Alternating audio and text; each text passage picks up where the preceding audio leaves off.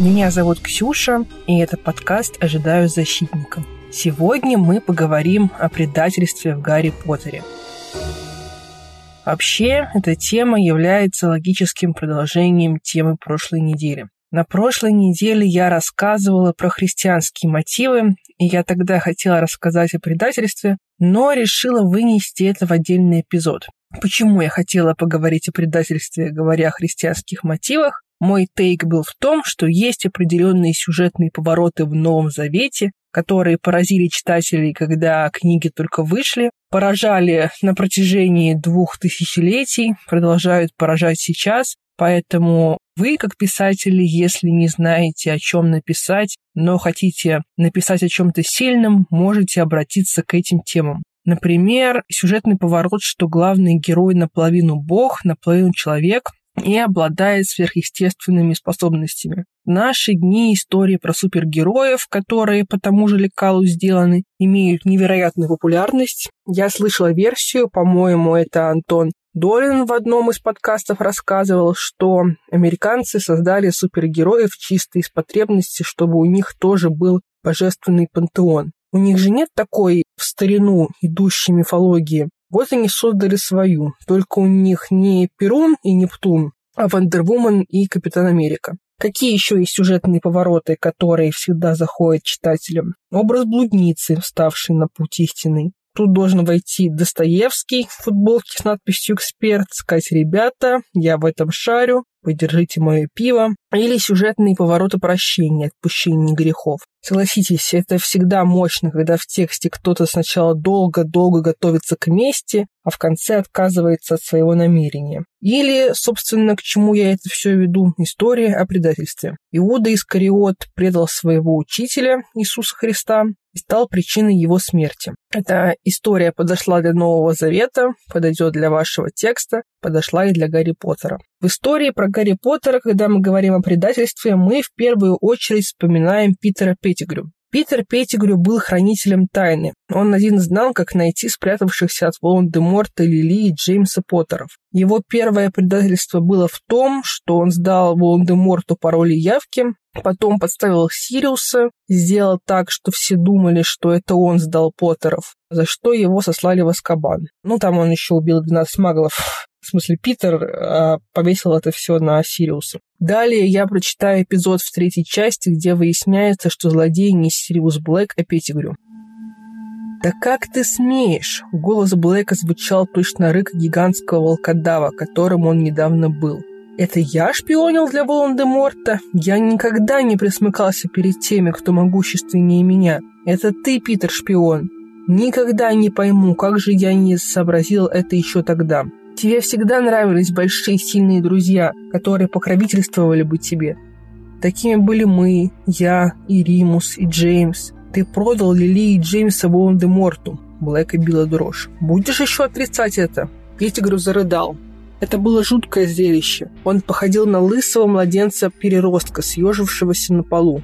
«Сириус, Сириус, что я мог поделать? Темный лорд, ты себе не представляешь. У него такое оружие, что уму непостижимо. Меня запугали, Сириус. Я же никогда не был храбрецом, как ты, Римус или Джеймс.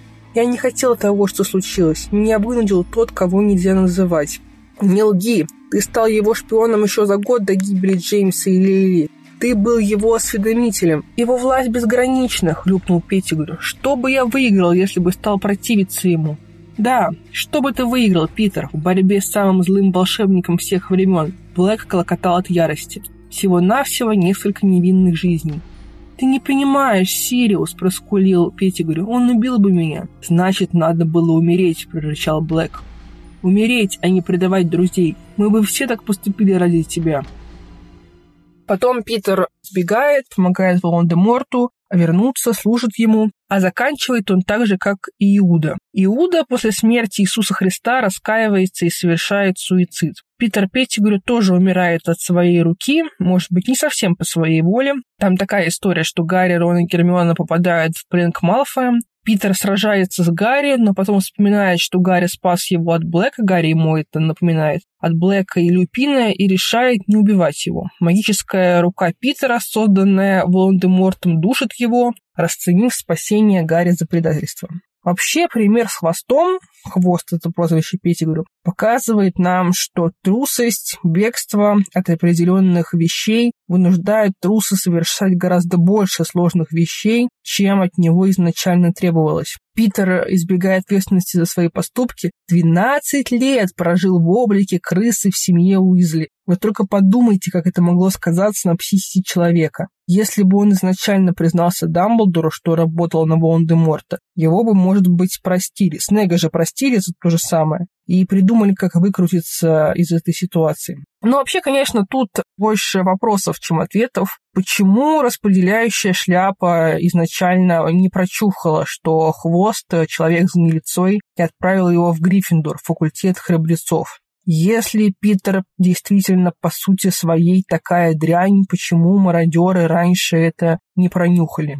Почему тайну местонахождения Поттеров не доверили Дамблдору, до которого Волан-де-Морт точно бы не дотянулся? Почему двадцатилетние люди были вынуждены решать эти вопросы жизни и смерти, своей и чужой? Вообще, как всегда в случае предательства, интересно было бы узнать, какие процессы происходили в голове у Питера. Он сам решил присоединиться к Волан-де-Морту, потому что взвесил все за и против и решил, что в этой войне выигрывают силы зла. Или его пытали, грозили смертью, и он сдался врагу.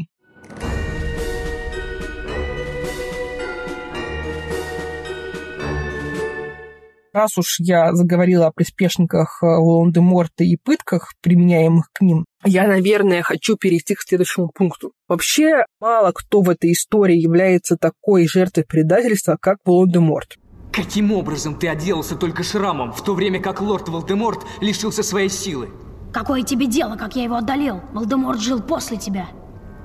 Волдеморт – это мое прошлое, настоящее и будущее. От него отворачиваются, от него сбегают все, кому не лень. Наверное, это смешно звучит, когда мы говорим о предательстве, мы обычно представляем, что кто-то плохой делает плохое дело хорошему человеку, а что жертвой может быть плохой человек, да, такое тоже бывает. Снег предал Волан-де-Морта, Малфой и другие пожиратели смерти после поражения в Годриковых впадине от него отреклись. Нарцисса Малфой, когда соврала, что Гарри мертв в запретном лесу, хотя он был жив, тоже его обманула. Единственные, кто были ему верны, кто ждали его возвращения в Аскабане, это клинические психопаты типа Лестренджи.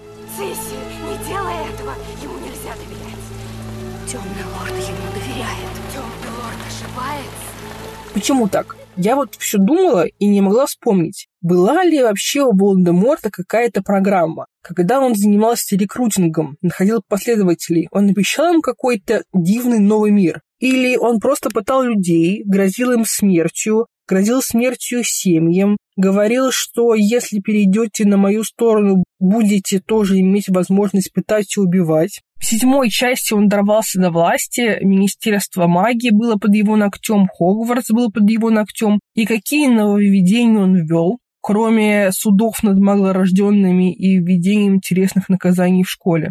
Так что я не удивлена, что от него бежали пожиратели смерти, если их рядом держал только страх. И самым верным оказался хвост. Вообще интересно, как в случае с хвостом его бросают из одной крайности в другую. Он настолько предатель с большой буквой, что оказался суперверным темному лорду. Он настолько боялся расплаты от рук Римуса и Липина, что пошел на огромный, я бы сказала, храбрый поступок э, и аж воскресил Волан-де-Морта. Очень храбро отрубил ради него свою руку. В общем, интересный персонаж. Но раз уж мы заговорили об увечьях, я хочу вспомнить еще одну великую предательницу всей серии. Зовут ее Мариетта Эдшком. Тут ставки уже пониже, от ее предательства никто не умирает но один директор лишается своего поста. Напоминаю, Мариетта Эшком, подруга Джоу Чанг, которая за компанию с ней вступила в организацию отряд Дамблдора. Ее мама работает в министерстве, она переживает из-за того, какие последствия на их семью это может все навлечь, и палит контору Амбридж. Если вы смотрели только фильм по пятой части, вы эту девочку вообще не видели, потому что в фильме всех сдает Чжоу Чанг под действием сыворотки правды. Гарри почему-то с ней порывает, хотя, come on, она же выпила сыворотку правды. Как она могла после этого промолчать? Ну ладно, оставим это на совести Дэвида Йейтса. В книге Мариетта сдает участников отряда Дамблдора, и оказывается, что Гермиона наложила заклятие на любого человека, который станет стукачом, и на лице Мариетты появляется россыпь прыщей, которая складывается в слово «ябеда». Причем заклятие это снять невозможно, даже мадам Помфри этого сделать не может. В следующей книге Мариетта снова появляется с этими прыщами, то есть э, порча либо навеки, либо на долгое время. В связи с этим, во-первых, вопрос Гермионе. Гермиона, с тобой вообще все в порядке? Изуродовала человека. Родители Мариетты могли подать на нее в суд. Но Гермиона вообще девочка, склонная к жестокости. Иногда про это почему-то забывают. Я говорю, например, про ситуацию с Ритой Скитер. Гермиона держала в рабстве Риту, держала ее в баночке, когда-то была в образе жука, потом шантажировала ее, шантажом заставляла на себя работать. Короче, словами киношного Рона из первого фильма, иногда ты бываешь великолепный, но страшный. Короче, я считаю, что Мариетта не заслуживает той кары, которая на нее пала. Ей 16 лет, она ребенок. Она оказалась в этой организации не по своей воле, пришла за компанию с подругой. То есть это не тот тип участника подпольной организации, который такой «наше дело правое, либо мы, либо они».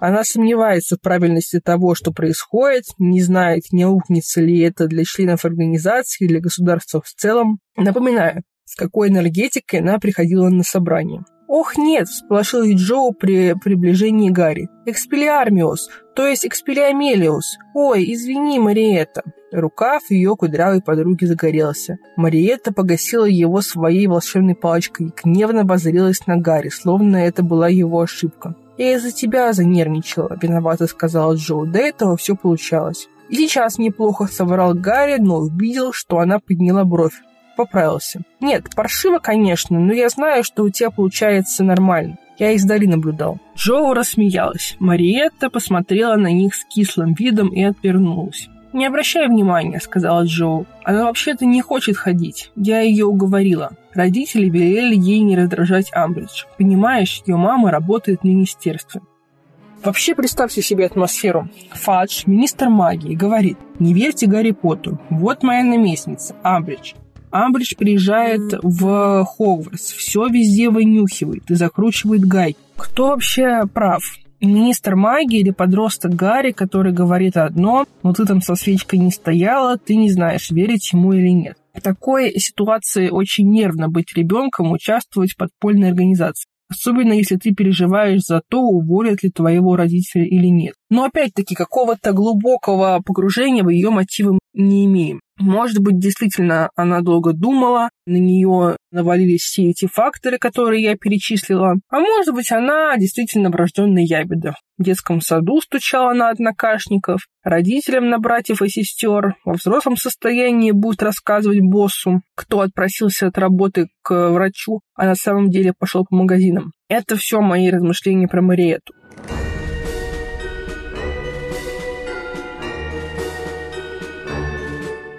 Напоследок, говоря о предательстве, хочу сказать еще о поведении Рона Уизли. Как он в четвертой части, подогреваемый завистью, отвернулся от Гарри, когда ему нужен был кто-то, кто поверил бы, что он не кинул свое имя в Кубок Огня. Как ты это сделал?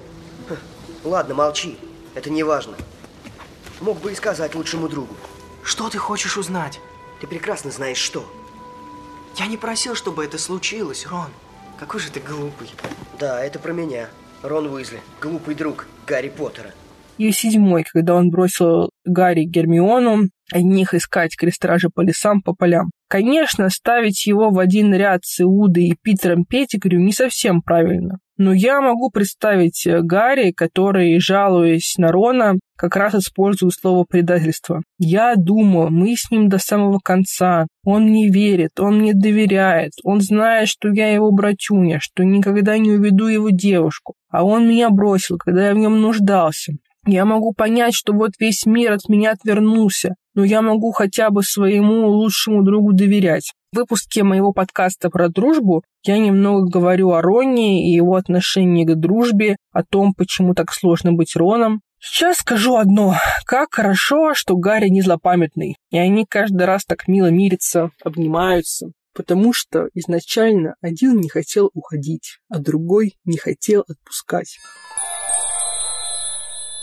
Сейчас время для задания. Хочу вернуться к мысли, с которой я начала. Про предательство всегда интересно читать. На этой теме можно не то что рассказ, роман развернуть. Потому что сначала вы можете долго и сладостно рассказывать, как, допустим, два человека жили душа в душу. Потом э, либо описывать душевные метания героя, решившегося на предательство либо наоборот, показать предательство как гром среди ясного неба. Потом жизнь после. Что там будет? Месть, прощение, попытка научиться снова доверять людям. Что будет в голове у того, кто предал? Если у вас в жизни или в жизни ваших знакомых было предательство, отлично, вы можете его отлить в художественную форму. За этим точно будет наблюдать читатель. И напоследок, раз уж мы тут э, делимся писательскими лайфхаками, я тут в телеграм-канале Go Fiction Yourself нашла задание от писательницы Бернадет Майер. Напишите список названий для еще не написанных текстов. Мне кажется, это так здорово, потому что история знает много случаев, когда сначала находились интересные названия, строчка из поэмы, из той же Библии, поговорка вашей бабушки, кем-то выкрикнутое абсурдное высказывание. Потом уже хочется под такое классное название написать сильный текст. И сколько случаев, когда классный текст написан, и название никак не приходит в голову. Так что позаботьтесь о названии заранее. Спасибо вам большое, что были со мной на протяжении этого эпизода. Если вам все нравится, поставьте хорошую оценку, оставьте комментарий и расскажите обо мне своим друзьям. Читайте, фантазируйте, творите. Кайфуйте. Жизнь одна. Услышимся через неделю.